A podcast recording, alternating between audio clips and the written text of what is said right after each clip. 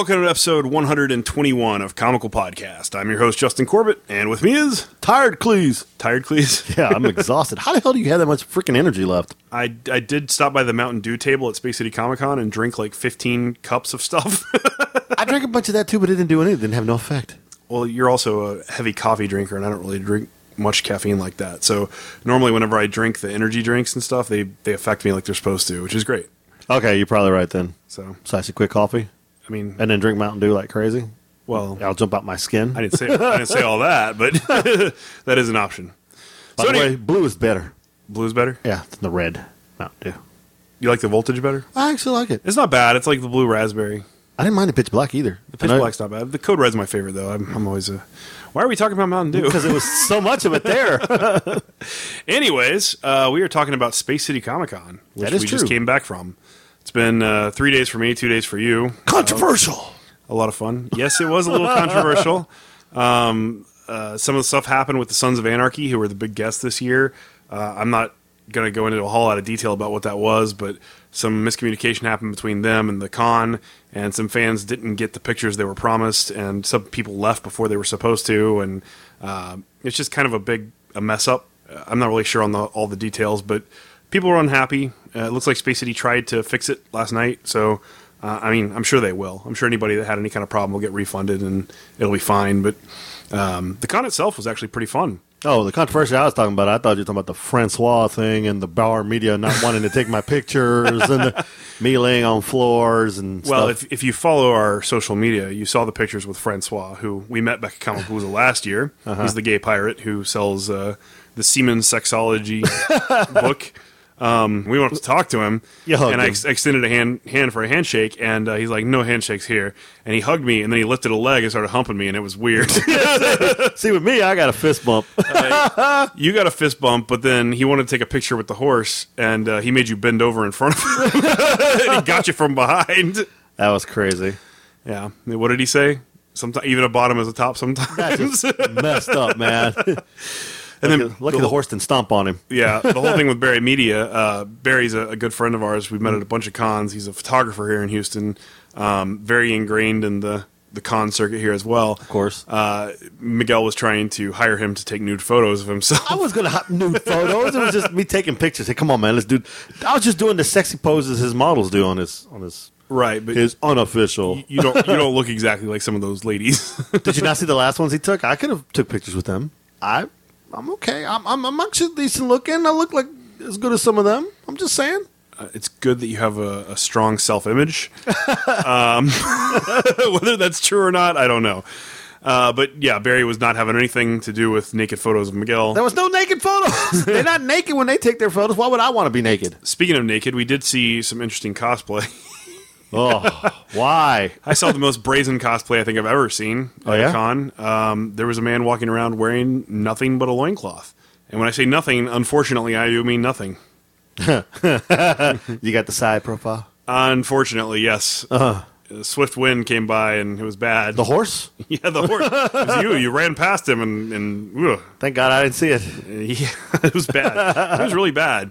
Um, if you're an overweight man, you should not be wearing a loincloth in public. Just saying. also- what are you like sixty?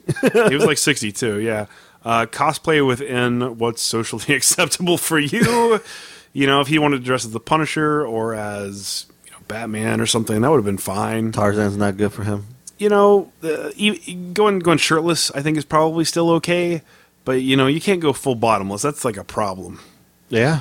You know, if you want to go as Encino Man or something, wearing a like an open and flowered shirt and like a pair of cargo pants or something, sh- do it, man. That's great. Okay. But you know, what what universe is it okay for like a sixty year old man to walk around with a loincloth and nothing else? Yeah, well, you know, he just lived on the street, dog. He just walked in. I'm just He, saying. he went and got his media passes the way we did. That's right. I'm media. and pulled it off. all in all, though, it was pretty fun. Uh, we we met Frank Barbiere, who we are huge fans of. Oh, yeah. uh, we've known Frank for a, a while now. I mean, he came on the show about seventy or eighty episodes ago. Mm-hmm. I thought you were going to say seven or 80 years ago. Like, we haven't been doing this that damn long. I'd be dead. Sometimes it feels that. I'd way. be dead. No, but Frank was really cool. I hung out with him the whole weekend. I mean, Friday I went and talked to both of them for about two hours. Uh, he was sitting right next to Matt Rosenberg, who we're also tremendous fans of. If you guys remember, "We Can Never Go Home" was our favorite book of last year. Um, and, and Matt is just really insightful, just a really interesting guy. They both had a lot of cool stuff to talk about. I mean, we talked comics, we talked the industry, we talked you know just personality kind of stuff, and it was just great to get to know both of them. Uh, we did interviews with both of them, which we're going to play for you in just a little while. Uh, we also went to a few panels. We went and learned a lot more about Valiant. Uh, Fred Van Lente was there, who we've also had on the show.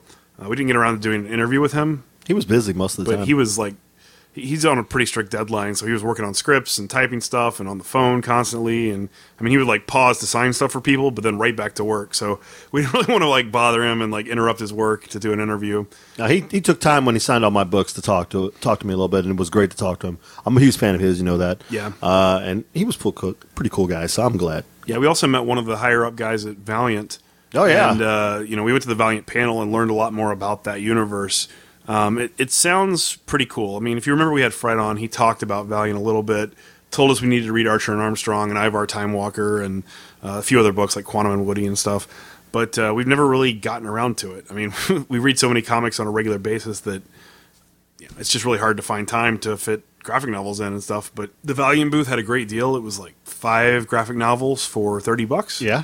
so we picked up uh, the first volumes of, of all of Fred's books, and uh, we're gonna give him a shot. Yeah, and then I got the free one. You got a free one. Too. You, you won a free one at the panel. I got the third one. Yeah. so, all in all, it was pretty cool. Uh, we also met a couple of newer people to the industry, like Donny Cates and um, Eliot Rahal. Uh, they're both relatively new to comics, so uh, we're gonna have both of them on the show later on this year, probably to talk about some of their books. But uh, all in all, it was a lot of fun. It was a great con. Um, I don't really know what else to say. Dude, you forgot one of the best times of our lives was sitting there and actually getting to take a picture with Sam Jones. Oh yeah, we met Sam Jones, Flash Gordon. That's right. Oh! How could you forget it? Uh, it was it was early yesterday. I'm still on We've done a lot high, man. I changed that to my Facebook profile. It's pretty cool. Pretty cool Yeah. to meet Sam Jones. oh man, it was great. I got to talk to some Lucha Underground guys, which my boys are going to totally love. It's really cool. Dude was freaking strong as hell. Took some pictures with cosplayers. Of course. Saw some cosplayers. I was going to take a picture, then I was like, "Whoa, they're a little young." Let me turn around. There's some amazing cosplay this year too. Uh, if you're a fan of Ren, Ren Stimpy, there's a great picture out there of the powdered toast man. I couldn't believe how good this guy's costume was. It was just astonishing. So you know, go check out our feed and, and see it because it's, it's pretty impressive. yeah, it was. Yeah. Too bad I know who the hell he was. I thought he was a toast. You never watched Ren and Stimpy? I did, but I just didn't. That didn't didn't click. All right. Well, uh, you know, since it was a con week, we didn't get to read all of our books like we normally do. Uh, I know Miguel probably didn't even read anything, but I did read a couple. Uh, I'm going to briefly touch on those because they were so uh, widely discussed this week, and I feel like we at least need to address them. Uh, DC Rebirth. yeah, It's the the very hard to describe beginning of the new storyline that DC's going forward with. Um, it kind of explains why the New 52 was created and what happened that caused that to occur. Um, a couple of spoilers if you don't want to hear, just you know, fast forward a few seconds.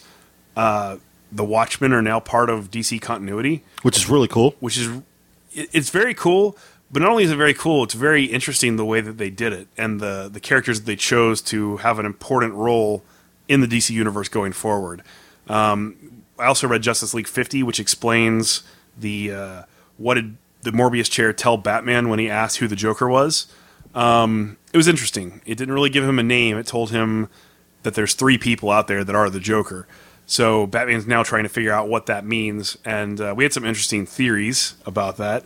Uh, since the Watchmen is now part of DC, uh, I'm going to say this now, just in case I turn out to be right. I want it on record. Okay, I think Rorschach is a possibility of being one of the Jokers. that's messed up, man. Uh, he's got the look, he's got the crazy, you got the look. and he kind of came out of nowhere. So if, if uh, Rorschach ends up being one of the Jokers, you heard it here first. Nice. Uh, and then, of course, the other big controversial book this week that even surpassed the discussion about DC Rebirth was Steve Rogers' Captain America number one.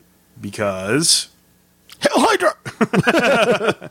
apparently Cap's been a triple agent this entire time, working towards the detriment of uh, S.H.I.E.L.D. in the United States, and he's really been working for Hydra this entire time. He's doing a really crappy job if that's the case. it's a Hydra agent. I'm just Man, saying. that Hydra agent must love the world. I don't know what's going on. I know, right?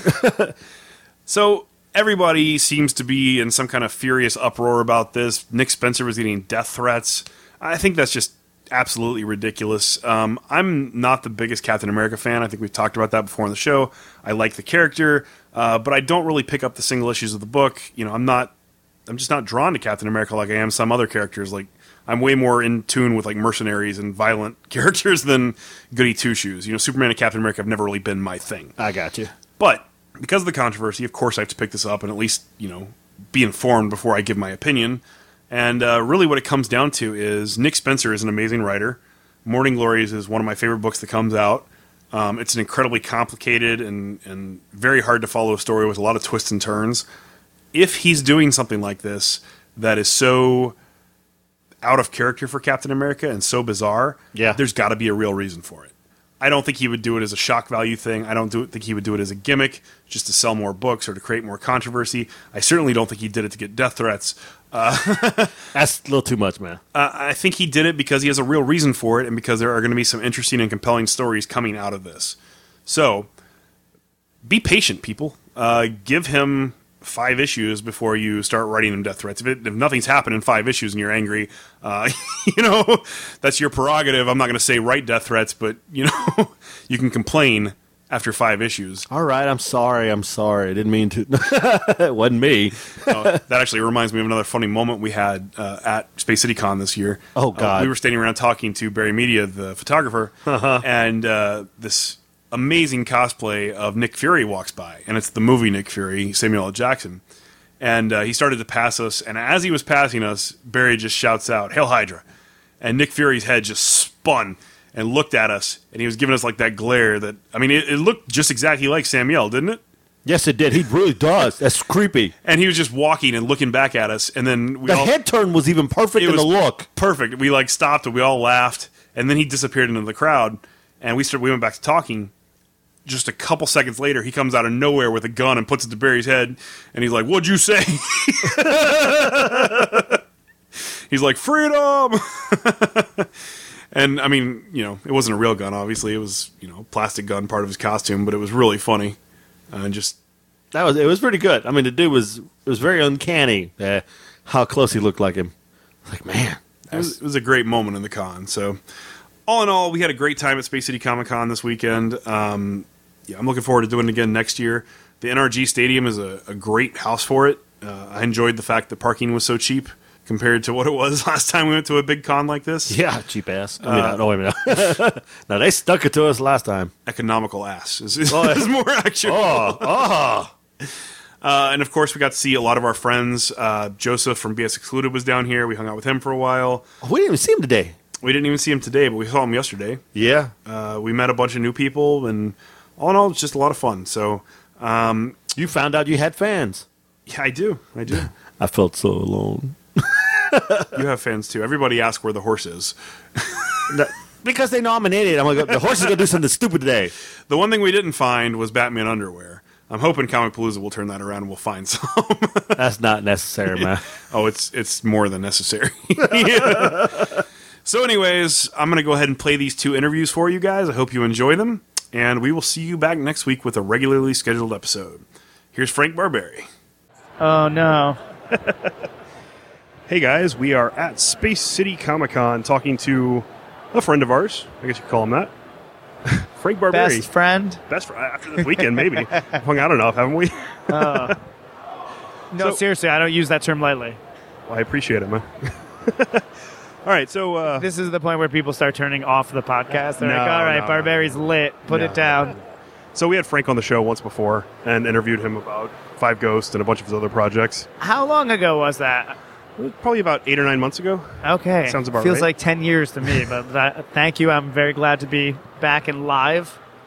We're happy We're to all, have you. we're all making eye contact this time. yeah, that, that definitely helps. Uh, you know, actually, we weren't even planning to come to Space City Comic Con until we found out that you and Matt were going to be here. You were the big draw. Mainly me, but Ma- Matt, yeah, I yeah. mean, Don't tell. Don't tell. he is sitting next to us, so we have to be a little polite. So you have a new book coming out uh, from Aftershock Comics called The Revisionist, And people are cheering. as they should. it's a great book. Uh, well, thank you very much. Yeah, this week uh, or next week, so June 1st, Wednesday, the revision will be out. It's uh, a book I co created with Garry Brown, who is doing the art, and Lauren Affe's doing the color, and Mr. Dave Sharpe is lettering it. Uh, it's edited by Mike Marts, and Mike Richter from Aftershock, and I'm super proud of it. It's been a really, really awesome development process. Uh, Aftershock has really let us just kind of do what we want, and and I picked my collaborators, and Mike has been awesome. Both Mikes who edited it really just talked through a lot of stuff with us and are keeping an eye, but. Other than that, it feels really like just making garage comics. Like, is how I always said with Five Com- uh, Five Ghosts and, and Image in general. Like, you make the book and send it in, and then go forward. And it's very much the same with this. So, in that sense, it feels really organic and true. And and there was really no, well, not really, there was no interference whatsoever. So this is exactly how the comic would be if we just sat down and self-published it. And there's always a lot of pride in that. I'm, I'm happy with everything I put out and editors I've collaborated with, but sometimes it's definitely kind of the work kind of turns into much more of a collaborative effort. But with this, it was very much just like this was the book I wanted to do. This is the book that's coming out. So we're all definitely really proud of it because of that. And again, I, I hope people enjoy it. But from us, I know we could not have done any better on this specific book, and that's the best feeling to have when you put anything out. So I, I completely understand. I mean, you know, I'm recently doing my own book, and it's the same kind of feeling. Just so awesome to see your stuff come together like that. yeah, it's that that's the pride of when you know you did it without compromise how you wanted to do it is always a a good feeling versus because there's definitely been stuff where where something just kind of went amiss or like something didn't come through or or some something in the collaboration maybe didn't pan out the way I expected but uh I'm very happy here to say that is not the case this is the best form I think this book could have taken That's awesome, man. Well, what, do you mind telling our listeners what the story's about a little bit? So the like quick tagline it's is that it's about a uh, time traveling assassin. Our main character's name is Martin Monroe, and uh, we start out and kind of show a quick glimpse of what his life is like as a uh, time traveling assassin. He has kind of cool futuristic tech and almost a James uh, Bondy vibe with like gadgetry.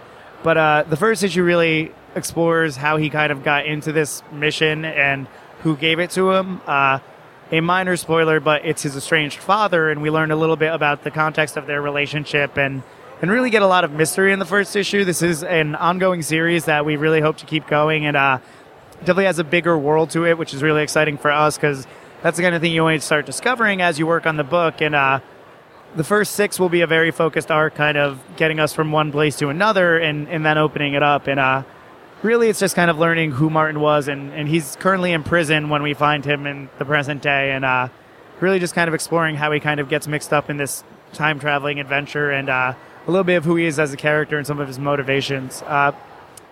Definitely when, when we were doing it, I thought of really cool openings to things like The Matrix where you see Neo kind of like just getting thrown in headfirst and not really getting it. And uh, while I wouldn't say content wise it's like that but that was definitely something i thought about as we were coming in because i really wanted to like hit the floor running with the first issue like get a lot of exciting stuff it, it's unabashedly an action book obviously and, and, i think we ended up leaning on almost like 80s action a little more than uh than I we initially thought I see that influence. I like it. yeah, and, and then also sci-fi and sci-fi in more of an aesthetic loose sense too. It's not like I think this book is asking like super difficult questions or commenting on current technology, but just it has that that kind of futurist vibe to it and a little bit of well obviously the time travel and stuff and the gadgetry. But uh I don't know, I think a lot of times like my version of genres are really just a mix of a lot of different genres and aesthetic and, and this is definitely my kind of like pulpy take on sci-fi. And uh, again i think garry and lauren gave it a really distinct awesome look and uh, they're both collaborators i've worked with and i really enjoy working with and it's great to be able as a writer to hand stuff off to people you trust and just let them have fun and really give it a distinct look. And uh, Yeah.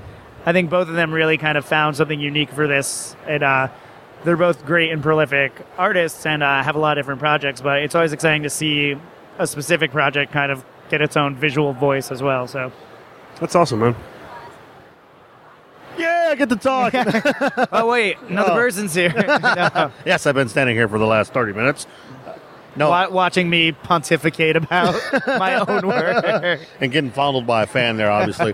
hey, the book is great.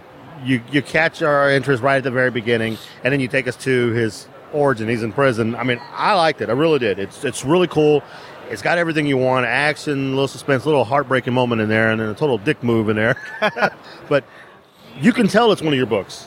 I'm When reading cool Five. Ghosts, anything you write, and again, I'm gonna throw his name out here, and I'm not t- having steal your thunder, but I can tell anything that's written by you, Frank, or anything written by Steve. You really can. It just has you all over it, and that's great. I mean, I'm- we're going to do everything we can to help pimp, th- pimp this book out. Thank you so much. I mean, I, as I said, I'm really proud of everything I've done, and I, I've been lucky enough to be very prolific in the short time I've been in comics. But I feel like this book carries a lot of the uh, very similar vibe for me as Five Ghosts. Obviously, content wise, it's very different, but I think it, it, as I said, not only the creation, but looking through it, it reminds me a lot of that energy, of that pacing, and a lot of the. And not to sound so like weird like new wave about, but the vibe of it really is what I get. That's what I've been trying to say, and it just looks like me trying to shuck my wares. But honestly, I feel like if you're a fan of Five Ghosts, this book might really resonate with you in, in the way that Five Ghosts did a bit. And it, it's funny because Chris and Garry went to art school together, and I met them both at the same time. So I've known Garry almost as long as I've known Chris. So uh, I think it, it's good to, that we have a longer relationship, and there's a lot of trust there. And I think he's really just doing some of the best work that he's ever done on this book and his other projects right now. So I'm glad this is happening like at this point in time. It's great to work with people you trust. Well, Makes do, a big difference. do you guys have any questions or anything that we could talk about and maybe say, okay, go read the comic first and then listen to this portion? Sure. Where'd you grab the name from of the hero? My, I hate naming people. Uh, it, people make fun of me for saying that, but it's like consistently the most stressful part of me because then there's always like, well, do I want their name to be like a pun or like something about like their character or does it, it names just always sound artificial to me when I'm naming people because I tend to think about like I when I'm writing a character, I really just gotta think about the elements, like what they want, like what what their conflict and like weaknesses are. And with this, I just wanted I like to go by the old Marvel standards of like just uh, alliteration names. And uh, when I was thinking about it, I just grabbed Martin out of nowhere and without even thinking, like I said, that Marty from Back to the Future. But then I thought that was funny and like. Yeah, if people want to be like, oh, roll their eyes, like, really, you named the guy in your time travel story Marty? I actually love it. I think it's. I think it's I really think fun. it's fun, and and again, it's my my work doesn't always have a lot of levity in it, so I think little things like that can at least be be fun. And Well, I've seen a couple of movies. I think when the character is in prison, his last name is Monroe, so just like it works. I mean, seriously. oh yeah, and so then I just like I feel like it does have a good sound to it, Martin Monroe, like just the rhythm. And my best friend's uh, girlfriend's name is uh, Meredith Monroe, and and I was just like, I don't know. I think we were talking. I was just like, I'm gonna use him as my my friend's uh, my character's last name. And he was like, I don't care. I'm like, I'm like I wasn't asking for permission. I was just kind of saying. Yep. And uh, try to think. Uh, 'cause, well, his father's name is Levi, and uh, I don't think we say it for a bit or really see who it is. But uh, I've been wanting to name a character Levi for a long time, so I'm excited for that finally too. Uh, and just uh, the like kind of prison bully's name is Judd, which I think is a pretty aggressive. And then as soon as I saw Garry draw him too, I'm like, oh, he got exactly what we were picking up when I was like, Judd is like the like He looks crazy Judd. tattooed prison jock who's giving uh, grief to our main character. One of the things that I find really interesting in the book is that he announces his actions uh, to his wristband. Oh, yeah, yeah, yeah. The, well, it really wanted to be like a fun, like, uh, I was thinking of like the tech part where you kind of see him like leveled up, like in the beginning and where he'll eventually get to as a revisionist. Uh, I wanted it to be interesting and show that he was using different kind of gadgets and while you see it, I thought that was a fun way to do like voice activated commands. So you see him Yeah. like telling his gun to stun or kill. You see him like hacking the, the kind of uh, call box through the elevator and saying climb. It's funny because uh, I was showing it to my twin brother, and originally I was like, "What can he say?" Because he already told the elevator to like go up, and my brother's like, "He can say climb." I'm like, "Oh yeah." I forgot what verb we could go for to show that he activates like his little uh, magnet boots, but uh. But no, I I feel like with a lot of stuff, it's easy to lean on genre and easy to like get almost too tropey, and and that's what I'm really trying to fight against in my work now because I've definitely written stuff where it was just very genre heavy, and I forgot to really make it a little not subvert, but at least like give some unexpected stuff. And with this book, I'm really trying in the action, in a lot of the scenes, to do really fun beats and kind of keep it moving forward in an exciting way. And uh, You've succeeded. what's that? You've succeeded. Uh, well, thank you so much. I feel like you were two of like the very first people to read the actual book too. I, I did a podcast the other week and uh, the guys were great and really liked my work, but like I couldn't tell if they liked the book or not. And they weren't being mean. We just weren't talking about it. Part of me wanted to be like, "Did you like it? Can you please tell me if you liked it?" But I luckily didn't break down desperately. But, uh, but as I said, i am super proud of the book. It's uh, exceeded my expectations, and as I keep harping on, feel like it's a very true vision of what I want to do. So I, uh, for uh, listeners, uh, Matt Rosenberg is currently holding it up and showing everyone at this con. He looks great. You look great. You do. but no, it, it's definitely a story that I think, uh, beyond the fun concept, I've also managed to get like a lot of things I think are fundamentally interesting. Like things like, again, what is like the greater good? Is it worth like sacrificing your values for what you think the world needs? It's a, a lot about fathers and sons and, and kind of we'll we'll really see that relationship in this first arc between Levi and Martin and questioning like, oh well, maybe there were more important reasons that a parent wasn't in your life, and really also exploring the morality of that a little bit because yeah, it's a difficult question. We all like kind of sacrifice our personal relationships for our jobs, for things we do, and and stuff like that is always the things that are important to me. But first and foremost, I mean, this is entertainment. I like action stuff, so really, I want to make sure it is actiony up front, and you see a lot of fun, cool stuff. But there really is a lot of substance to this one for me that uh, I hope will seep through, and, and, people will see that there is something specific to say. It's a lot of story for a short number of pages. Oh, awesome. well, thank you. And and it definitely has a higher panel counts, I think, than a lot of my work. And I discussed this a lot with Garry that uh, I want to do a little bit more of a. Uh, grid type book. I mean, we don't really have nine panel grids, but there's a lot of like eight panel pages and, and things like that. And I think Garry's done a wonderful job of uh, doing that storytelling in like kind of smaller panels. And uh, it's not as crazy as anything like Hawkeye or anything like that, but it definitely is a little bit of a stylistic shift. And I was uh, I was interested in how much we are getting on every page and how much we are getting into the issues because uh, we are wrapping uh, issue three right now before one even comes up. So it's good to be ahead. That's something I never really even paid that much attention to until I started writing myself. But now that I'm doing it, you really have to pay attention to panel count on pages. Yeah, yeah. well, and, and I mean, it's weird because like when I when I think of like a page, like I know what I want to happen on it, but like there's so many different ways to to do that, and and I've really tried to be very on point with this book, and I, I feel like the dialogue is better than a lot of stuff I've done. I really went through and like read it a lot with people and made sure like that a lot was there. It was really, I, I, must credit Aftershock, who I'm really having a great time collaborating with, who gave us the time and space to really make the best thing we could instead of just trying to rush us through or get anything out. And uh, I think it shows in the work that we care about this and have really like taken time. And and again, as I said, Mike gives us our space to work, but again, we'll read everything, talk to me about Tyler, talk about what's there, and and really has been a great like kind of mentor through the book. So.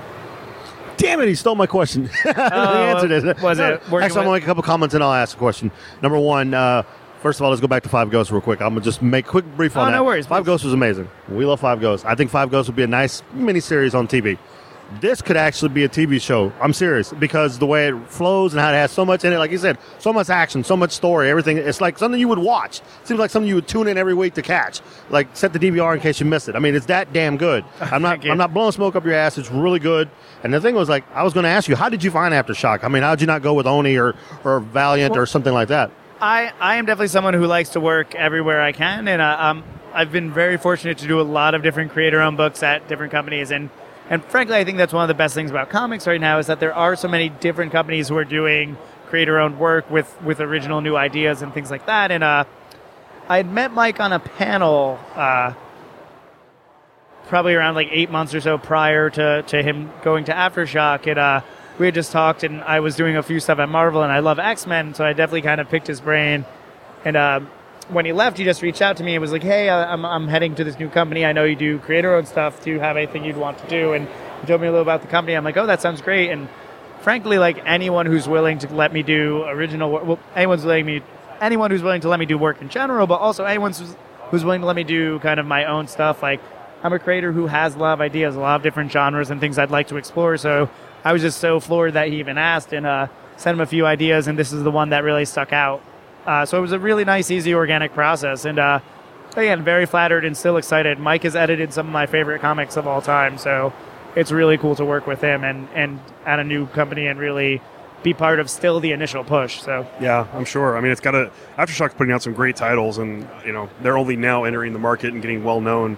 Well, it- it's funny too because uh, when you're saying the TV stuff, I, I really feel like I've been uh, been trying to pay attention to more like uh, shows that I like and how the pacing of say an episode works within an issue of a comic because comics I think are so interesting in the sense that I'm a very very big craft nerd and uh, I like my issues to feel episodic in the sense that you get kind of like a full movement like a good episode of television. Like yes it's part of a bigger framework and I think more than ever with a lot of series but there's a full beginning middle end to an episode. And uh, the challenge always with comics is because we only have 20 22 pages that can feel a little crammed but I think definitely with this doing the higher panel counts and Garry's expertise at storytelling quite frankly like have helped make it feel a little more okay like I got a full episode's worth of content and episode and quote like but Yeah. also it's part of a bigger framework. And really, with this book, I've been paying very, very careful attention to that pacing to make sure every issue is like a good unit that you're you're happy to read and get some closure in terms as a reader, but still open up like, and being part of a bigger narrative. I mean, it, you, you're 100 percent right. I'm gonna be honest with you. I've read some Marvel books and some other books that are kind of like all over the place here and there, but yours does read that way. Oh, thank what you you so accomplished was, I mean, it's very just. I'm, I'm gonna shoot a shout out to your boy over here, Matthew over here. His book is kind of the same way. I mean, you guys are amazing. I mean, I mean. This book, I mean, you look at this book at first, you're like, uh, I don't know if I'm gonna like this or not. You know, I give it a shot because I know you. and The logo's like, a circle. What the hell? Oh, yeah, but, but you're like, damn. Hey, it works for DC now, right? But you're like, damn, this is amazing. I cannot wait to see where this is gonna go. And you left me hanging, you bastard. Awesome. and when that's the kind of stuff like that's weird when you're constructing something and you know all the spoilers, you know where all the cliffhangers lead, and uh, you always hope like that'll resonate with people. So that's good to hear. I mean, someone I heard someone say recently about writing that it's like uh, it's like carving a sculpture out of out of wood, but you also made the wood.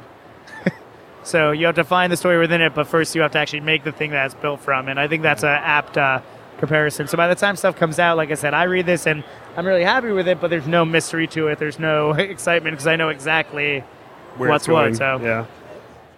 Well, one question I have story wise, Oh, and you may not even be able to answer this because it could be secret. Are we going to see more time traveling people show up in this story? Uh, yes. Uh, it's not really specif- well specified, but Martin's job really is to eliminate other, Other time ones? travelers, Okay. and that person he's killing in the first scene, like, has that weird future monocle, uh, is actually a time traveler. So we will be seeing many more, and there's a very cool arrival of a new character in issue two. Uh, who Garry just did a great job designing. That's really going to kind of open up. By the end of three, you'll really get the sense of uh, the world of the book and what we're dealing with, like what his role as the revisionist actually is, and then from there it'll really just kind of open up. So Well, that's awesome. I'm, I'm a really a big fan of you and of the book. Um, actually, we're doing a live show at Comic Palooza next month, and uh, we're going to have a couple of copies. To give, where are you doing it? uh, we're doing a live show at Comic Palooza Con. Oh, next awesome, month. awesome. Uh, we're going to have a couple of copies signed by you to give away to our audience. So uh, if you want to check it out and you don't so have if a you come to give it a Comic Palooza, make sure you you get in there. yeah, uh, that's a good place to get it. I forgot what I was going to say. Damn it. I'm sorry. no, it was, uh, you made a good, uh, yeah, we're going to find out that his dad is probably the reason why everything's fucked up. Well, I mean, really, not to not to spoil stuff, but the impetus for this story for me really was I love the idea of uh, someone discovering time travel and just like kind of plopping through time and checking things out and not realizing that they're like messing everything up. Yeah. So that was really where this came from. It, it moved a lot forward from there, but that's the the whole weight of like sins of the father is a tropey thing. But I love the idea that like, oh, like I thought I was kind of just like you know cruising through time, but now we found some problems. So yeah. Well, it's really cool, man, and, and thanks for taking the time to talk to us. No, thank you so much. Uh, I'm sorry I keep like, well, let me prattle on for five more minutes on a like smaller question. But, Honestly, uh, we could sit here and talk to you all day about it. but uh, you know, there's other things to cover in con this year, uh, so we got to get on the move and go interview some more people, like Matt, sitting there waiting for us. And uh, you know, check this out when it comes out next week, guys. thank you so much for having me, guys. Always a pleasure. Always. Thanks, Frank. Boom. I hope you enjoyed that. And uh, here's our only other interview we got this weekend Matthew Rosenberg. Hope you guys enjoy it. All right, guys, we are back with Matt Rosenberg. Matt, you go by Matt or Matthew? Uh, I go by both, actually. I I've been calling you Matt all weekend. I, know I don't bothered you. notice. I don't have a preference. That's Mr. Rosenberg to you. Okay. It's flash flooding in Rosenberg. Yeah, there is. Yeah, there you go.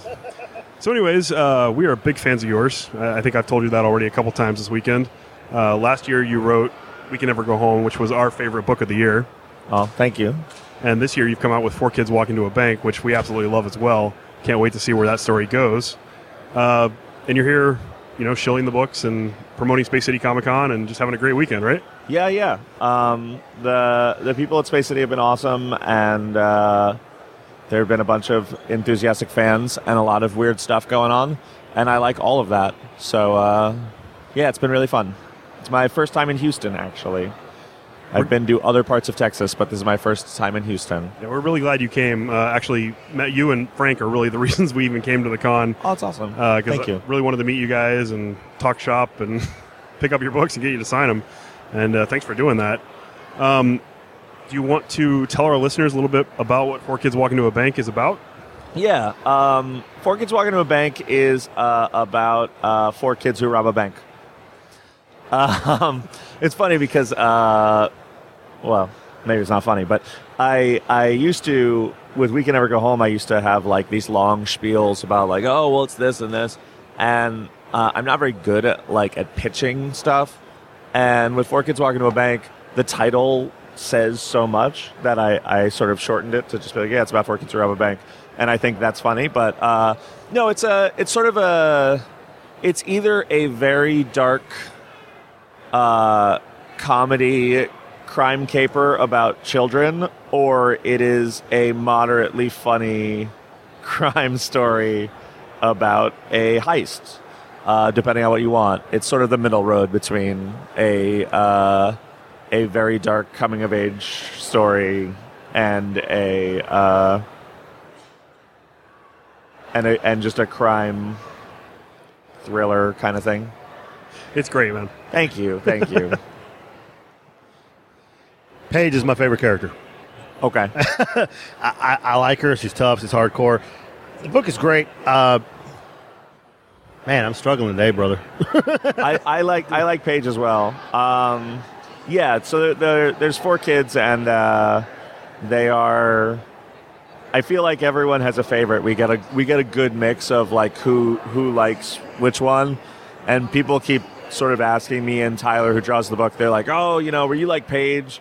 And and it's funny because uh, Paige is definitely the kid I wish I was when I was a kid but I'm definitely uh, more of a Berger, sort of the loudmouth uh, kid that nobody wanted around. We can we can relate. Yeah. I'm pretty sure that was us too. So, so it's funny because because Tyler's like I'm very much stretch. He's like I'm very much the like quiet, very supportive, but like guy in the background. So uh, yeah, uh, uh, but but we get more I love Paige's than anything else. So it's uh, I mean she's the lead. It is her story more than Yeah. anyone else's. So That's that makes cool. sense. That's cool. Uh, Frank talked a little bit about his writing process. What is yours like? I like I have a very small laptop and I like to lie in bed and write. Uh, so it looks like the least professional thing ever, just in terms of physically writing, which I like. But uh, you know, my process is uh, I mean, I when I was younger, uh, both my parents are writers, and my dad, who is now super supportive of my being a comic writer and is now a comic book reader, uh, he used to hate that I read comics when I was a kid because he used to say, you know, it's not it's not storytelling because story is you meet a char- the curtain goes up, you meet a character. When the curtain comes down, they're a different person. And he said, how is Spider Man now different than he was 10 years ago, five years ago, whatever? The characters aren't evolving. And I don't agree with that, but I think somehow it did weasel its way into my brain because when I think of my own stuff, I very much start with an ending and work my way backwards Yeah. and and uh, that's really important to me that I, I think I think I, I need to know where it's going. I don't I'm not one of these guys who builds a huge world and says, you know, we'll find the stories in it. I very much say this is the point, this is what I'm trying to tell. Now how do I get there? And it's uh yeah, I mean I I, I so yeah, I work backwards from the end of a story and and uh then I just sort of try and figure out who the characters are. And a thing that's really important to me in my work is like I try and make everyone uh, a character who you could like in some way. My my feeling is always like if if someone came in and said you have to flip the book and now it's about this character, like I would know that character's take on the story and their point of view, and that's really important to me. Like. Uh, I'm not one of those people who has like a giant world Bible that is like, this guy was, you know, a camp counselor and then he got a food allergy or whatever. but I do know, like, I do figure out who they are and like what their voice is and what their motivations are and, and where they're going and like how the story affects them. You make that really apparent in just a short amount of time too. Oh, thank you. Each character is drastically different than the one before. Um, yeah, I think you know, and we can never go home. It's funny because uh, that's something that, that some people really liked and some people really hated because I'd introduce characters and people would be like, really like that guy, and he's only in it for ten pages. What's his story? And it's like, you know, it's not. That's not this book. This Yeah. book isn't his story. He just passes through and. You know, now we're doing more. We can never go home. Uh, me and Josh and Patrick and the whole team are going to do more at the end of the year. So we are going to touch on some of those people who people liked in the first volume, but uh, it, it, was a funny complaint to me because people were like, "This guy who's only in it for six pages, or this character who's in it for eight pages, like, who are they? I like them. Why, why didn't you tell more about them?" And I, that's not, you know, I don't like everything necessarily wrapped up neatly with a bow. I think that there should be loose ends and stuff that you come back to and think about and revisit. Like, you don't have to have ans- every answer on the page. That's sort of important to me. Uh, the important ones need to be there, but the other ones less so. So, uh, that's sort of how I feel about writing, I guess. Okay. You were really good at it. I'm gonna tell you this: when these books came out, I had to literally drive to, like to comic book shops out of the middle of nowhere to find a copy. Yeah. you couldn't even get my, my comic book store. Like I didn't know it was dropping. He heard, "Hey, this book is coming out by Matthew Rosenberg. We got to get it." I heard good things about it. Okay, it was too late. Called my comic book company. Oh, we only ordered a few and they're gone. Yeah. I went to someplace. else. No, So I drove- He went to like five shops. yeah. I get. well, both, not just one, but multiple copies for him and me. So yeah, it's like yeah. I get that a lot. People are. Uh, you're good at what you do, sir. Well, thank you. Um, I don't know that that's what I do, but the uh, yeah, the books are for whatever reason. Uh, people have my books tend to seem to me to be underestimated. That's what I hear the most, and I hear it everywhere I go. Was just like not enough shops had it by the time I called. They were gone, and it's uh, you know. It's better than the opposite being true. I would never want shops to be burdened with books and whatever uh, and eventually everything comes out in trade. But I, I do feel bad when people are driving to five shops, and you know, I had a guy come and be like, "Oh yeah, you know, I had to, I went to, you know, I went to two states to find your book, and I couldn't get it, and then I had to buy it for forty dollars on eBay because I wanted to read it, and that's not a great feeling. But I appreciate the passion uh, that people have. People get excited, and you know, I get excited about comics too, so I, I get it. I've definitely, you know, Yeah, we live Go- for comics, so yeah, I've definitely gone to cons and you know spent ten hours going to every retailer and being like, "Do you have this one issue? I'm looking for this one thing." And uh, so I, I get that, but it is also like I feel bad that it's on my behalf. So We've talked to a bunch of people over the years, and I mean, we've got to talk to Frank before, Fred. The first time I met you, came up here, I was extremely nervous. I couldn't couldn't approach it. It was it was kind of weird. I couldn't. Uh... oh, okay, I'm sorry. no, it's okay. I I, just, I try and be approachable. no, I, I thought you were very approachable. I came right up. We started talking. Was it because I was stabbing that guy at the time and that made you uncomfortable? That's fair. It might have been the chocolate that milk. bothers people. I don't know why, but uh, There's some guys that, some writers, some artists that become your favorites after you get introduced to them. You, Frank, Steve. I mean, you guys have been you're in my top five by, Oh, by thank far. you. I mean, I put Cullen Bunn and all those guys. I have. I mean, yeah, that's nice company to be in. I, I like all those writers' work. it's like meeting heroes. I mean, seriously, that's Oh. why I'm saying. I mean, keep doing what you're doing. Thank- we'll thank keep you. buying, and we'll, we'll do whatever we can to tell it's Thank coming you. out. We appreciate that. Um, yeah, I mean it's it's funny to me because it's like the I grew up in the punk rock and hardcore scene, and like the thing that was always important to me about that stuff was like, you know, I knew other people who were into like big, huge bands and rock stars, and it it's not ex- they're not accessible. It's not those people aren't accessible, and like I liked going to shows and like you know, the band you love sleeps on your couch after the show, or Yeah. like you go to dinner with them, or like, you know, you you can get on stage and you know sing a songs and jump off and whatever. I, I like that, and and that's what I love about comics. I uh, I was on a panel with Kieron Gillen once, and we were asked like, how do music and comics relate to you? And Kieran gave a great answer about how like I don't remember what he said, and I don't want to paraphrase, but it was sort of about like uh, Kieron's sort of view on like he talked about sort of glam rock and this like people speaking through you and becoming other characters and David Bowie and all this stuff. And for me, it's like comics is is is punk rock. It's it's low it's low stages and no barricade. Like people can come up and just be like, "Hey, read your book," and you know, I didn't love it. And I go, "Okay, cool. What you know? What did you like?" And like I I love that. I love the interaction. Um, that's why I do so many conventions. I do like 16 a year because it's like I don't make a ton of money at Comic Cons, but I, I like that if people want to be able to find me and talk about my work, they can. That's why I have like a Twitter and my emails out there and all that stuff. Because if people want to say like, you know, why did you do this, or you know, how's your, you know, what is the point of this, or how did you do this, or you know, I'm I always want to be accessible to people. Like that's really important to me. Um, I understand why there are writers who that's not for them, and I understand why there's comic creators who don't want that.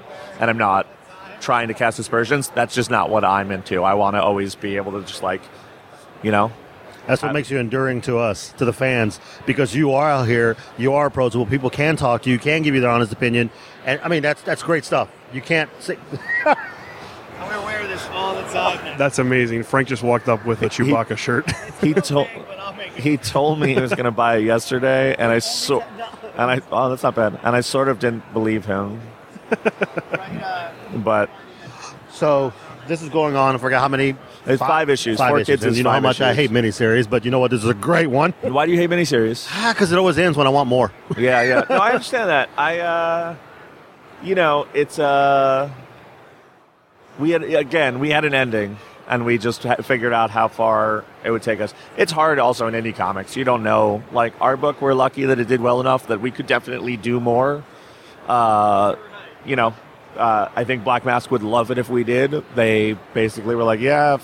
You want to figure out a way to continue it because we'll pay for it." And we were just like, "No, there's a point. There's an ending." So I'm hoping that, you know, and then me and Tyler will go on and do something else that hopefully people like and resonates. I imagine down the road, you probably have more stuff coming out soon with Black Mask, with other people, or Uh, yeah, yeah. I'm doing uh, a book called the an often delayed book called uh, Our Work Fills the Pews with Black Mask. That's maybe at the end of the year, maybe the beginning of next year. We sort of don't know. It's it's it's. Uh, there was a bunch of weird hiccups and problems with that book, but it's with uh, one of my, my very dear friend Vita Ayala is co-writing with me, and uh, she's actually just. Uh, got a gig at DC. She's writing some Suicide Squad stuff. She's awesome and a great writer. And that book I'm really excited about. And uh, We Can Never Go Home Home's coming back at the end of the year. Uh, I'm writing Civil War II Kingpin for Marvel.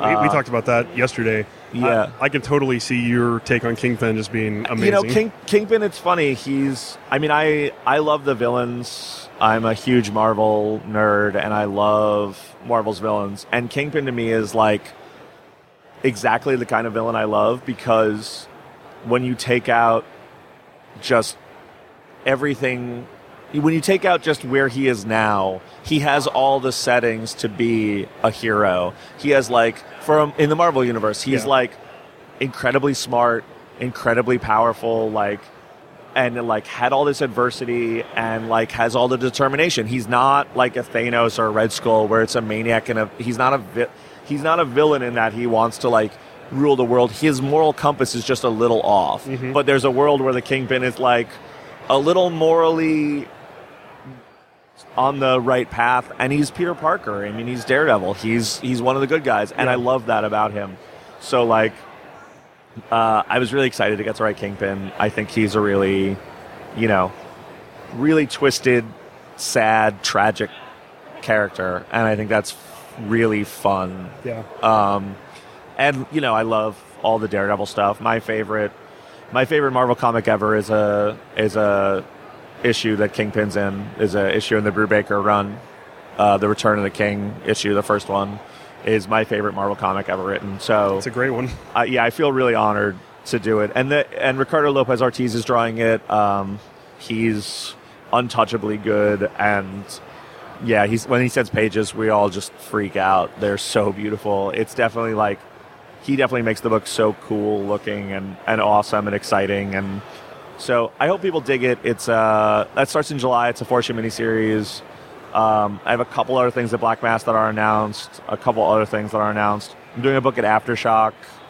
Um, we're figuring out when we're going to do that now. And uh, yeah, I have a bunch of other stuff that I can't talk about. I have a lot of work.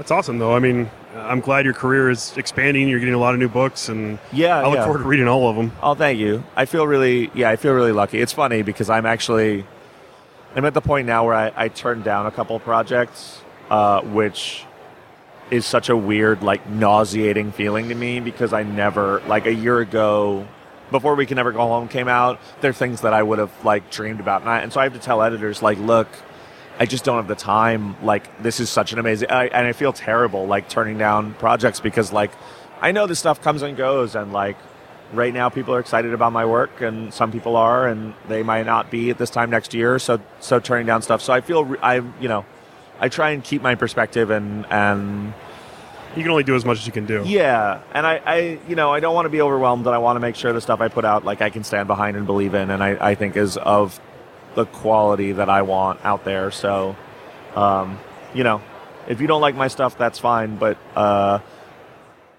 it wasn't rushed i can say that um, that, that's about all I can say. But yeah, I, I took my time and I didn't. Uh, I wasn't too overwhelmed when I did it. Good to know. Down the road, if you want to talk about your stuff when you can, you want to get the word out early, hit us up. We'll be glad to have you on. We have several thousands of followers, and we get a lot of people that download us on SoundCloud, iTunes, and everything else. So we'd be glad That's to have you. I'd love to. Yeah.